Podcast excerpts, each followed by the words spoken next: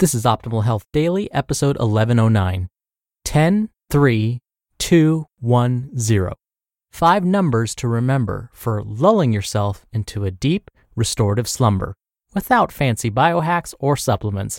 Part 1 by Hylke Reitsma with bengreenfieldfitness.com. And I'm Dr. Neal, your very own personal narrator.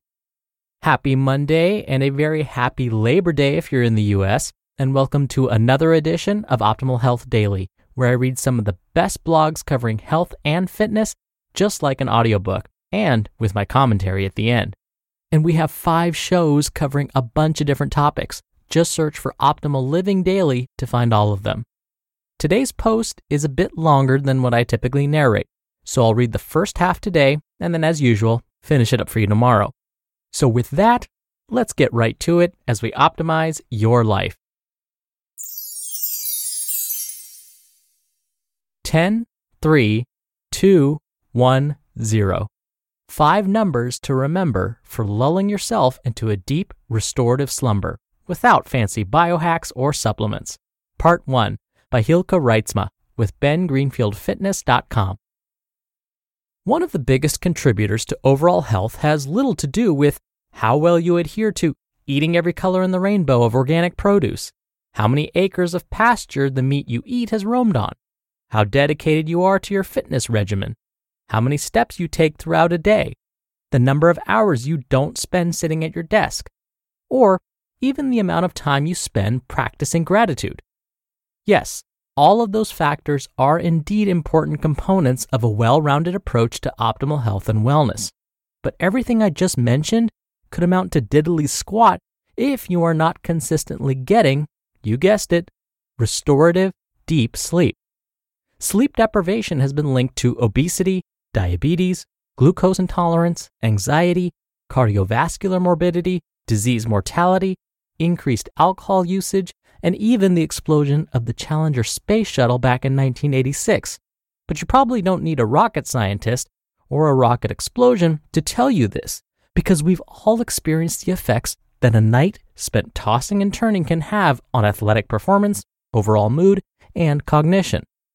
While there's no shortage of supplements or devices that you can use to coax your body into falling asleep faster or to increase your deep sleep, today's article, a guest post by Hylke Reitsma of Biohackopedia, is going to focus on five simple tenets of sleep hygiene that should serve as the foundation to just about anybody's sleep protocol.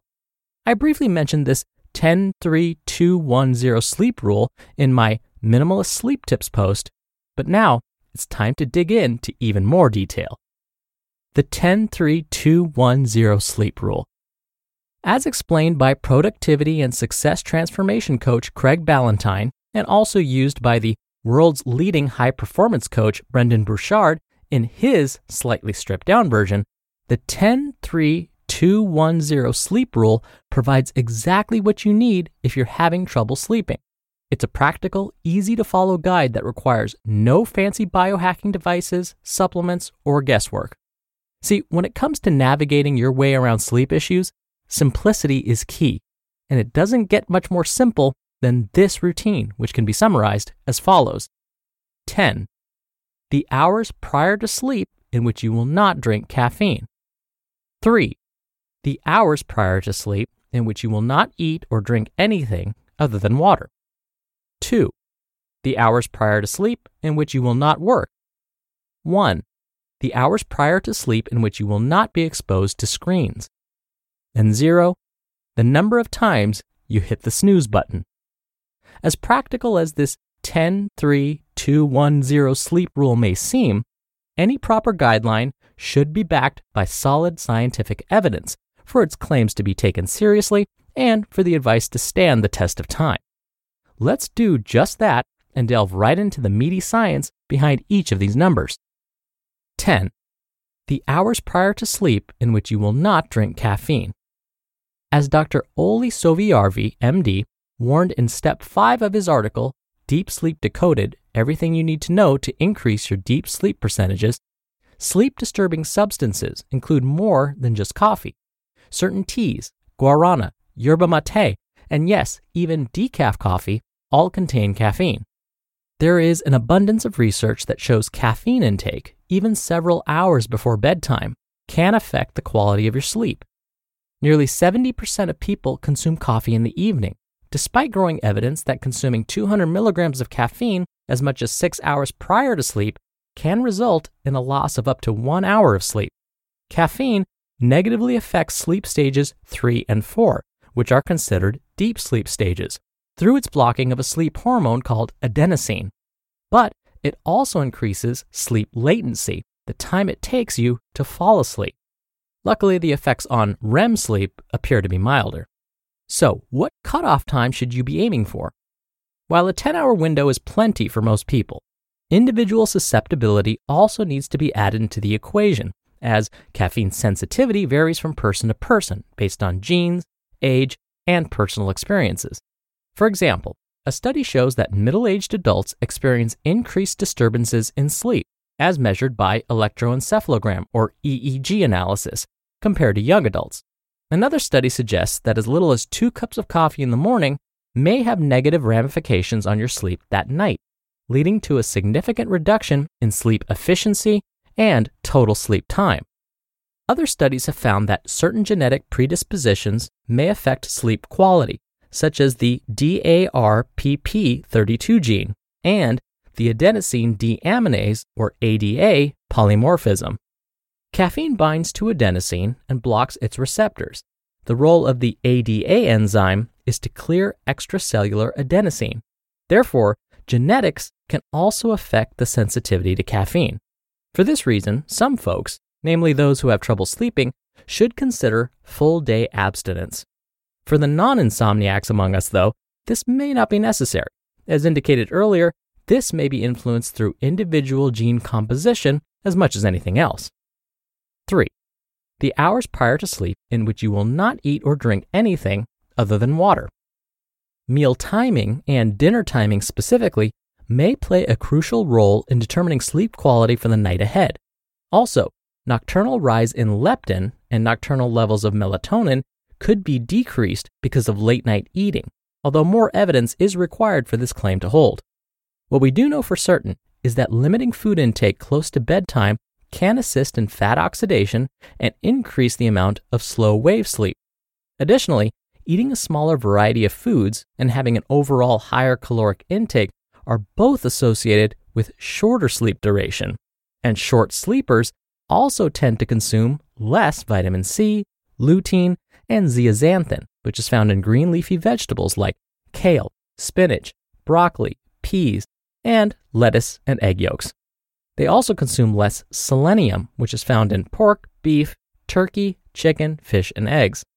It should be noted that many of these studies do not exclude confounding variables, so it is hard to draw the conclusion that factor X causes result Y.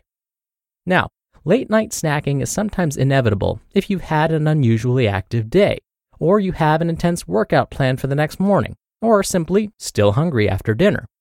If you find yourself in a situation when you've got to eat something close to bedtime, glycine rich foods like gelatin is a great option because glycine has been shown to enhance the quality of your sleep. Craig Ballantyne and Ben Greenfield have discussed glycine, and Craig has discussed his pre bed glycine jello recipe in his podcast. But in a nutshell, all you do is mix up some gelatin with a little bit of hot water, add in some coconut milk or kefir, then a little bit of stevia flavoring of your choosing, put it in the fridge, let it set until firm, and that's it.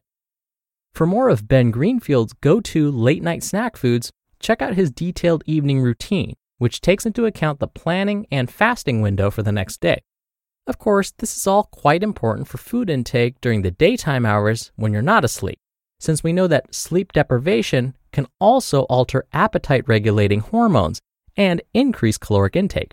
As your body tries to get in as many calories as possible, it sends out more signals that affect hormones such as ghrelin and leptin and can create cravings for more food the next day.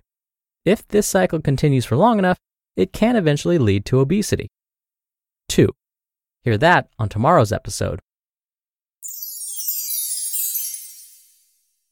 You just listened to part one of the post titled 10, 3, 2, Five numbers to remember for lulling yourself into a deep, restorative slumber without fancy biohacks or supplements. By Hylke Reitsma with bengreenfieldfitness.com. And now, are you struggling to meal plan? Spend less time on dinner while getting extra flavor, nutrients, and variety, all with Green Chef. Green Chef is a USDA certified organic company that makes your meals easy, affordable, and delicious. And they have meal plans to fit every lifestyle. Recipe cards are included with step by step instructions, chef tips, and photos to guide you along. Even better, the ingredients mostly come pre measured, perfectly portioned, and mostly prepared, especially great for me. I can now cook some of my favorites quickly and confidently. My brother Justin of Optimal Living Daily has had their maple cauliflower bowl a bunch of times over the last couple of years, and their apricot glazed tofu with roasted rosemary potato is really good. Use code OHD80 to get $80 off your first month plus free shipping on your first box. Go to greenchef.com slash OHD80 to redeem and for more details. That's $80 off your first month plus free shipping on your first box with code OHD80 at greenchef.com slash OHD80. Dr. Neal here for my commentary. I so appreciated that Hylke backed up these claims with published studies. So thank you, Hylke, for providing this evidence. Hylke also mentions something really important. Just because you haven't been following these recommendations in the past doesn't mean that they caused you to have poor sleep or get a chronic condition. Instead, they may have increased your risk. But as Hylke said, without looking at other lifestyle behaviors, we really can't know for sure. So, what should we do? Should we just ignore this advice because we really don't know if this is going to help us or harm us? Well, we can give one of these recommendations that were discussed a try and see if it helps, especially if it's not going to cause you any harm. If it can only help you, it's worth a shot. For me, I absolutely love, love, love my coffee.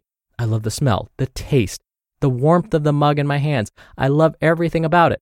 But I know that if I have a cup of coffee after 12 p.m., I will not be able to fall asleep come bedtime. I just so happen to be sensitive to the effects of caffeine. So I make sure that all of my coffee drinking is done before noon every day. Now, could this all be in my head? Or said another way, could this just be a placebo effect? If I think coffee is going to keep me up, it will. Yeah, absolutely. But I know that quality sleep is more important to me than an afternoon cup of coffee. So I'm willing to part with something I love, coffee, for something I love even more, a really good night's sleep. So cutting back on my coffee is only going to help. So to me, it's well worth it. All right, that'll do it for today. Thank you for listening every day. I hope you're having a wonderful holiday if you're in the US, and I'll be back here tomorrow to finish up this post. So I'll see you there where your optimal life awaits.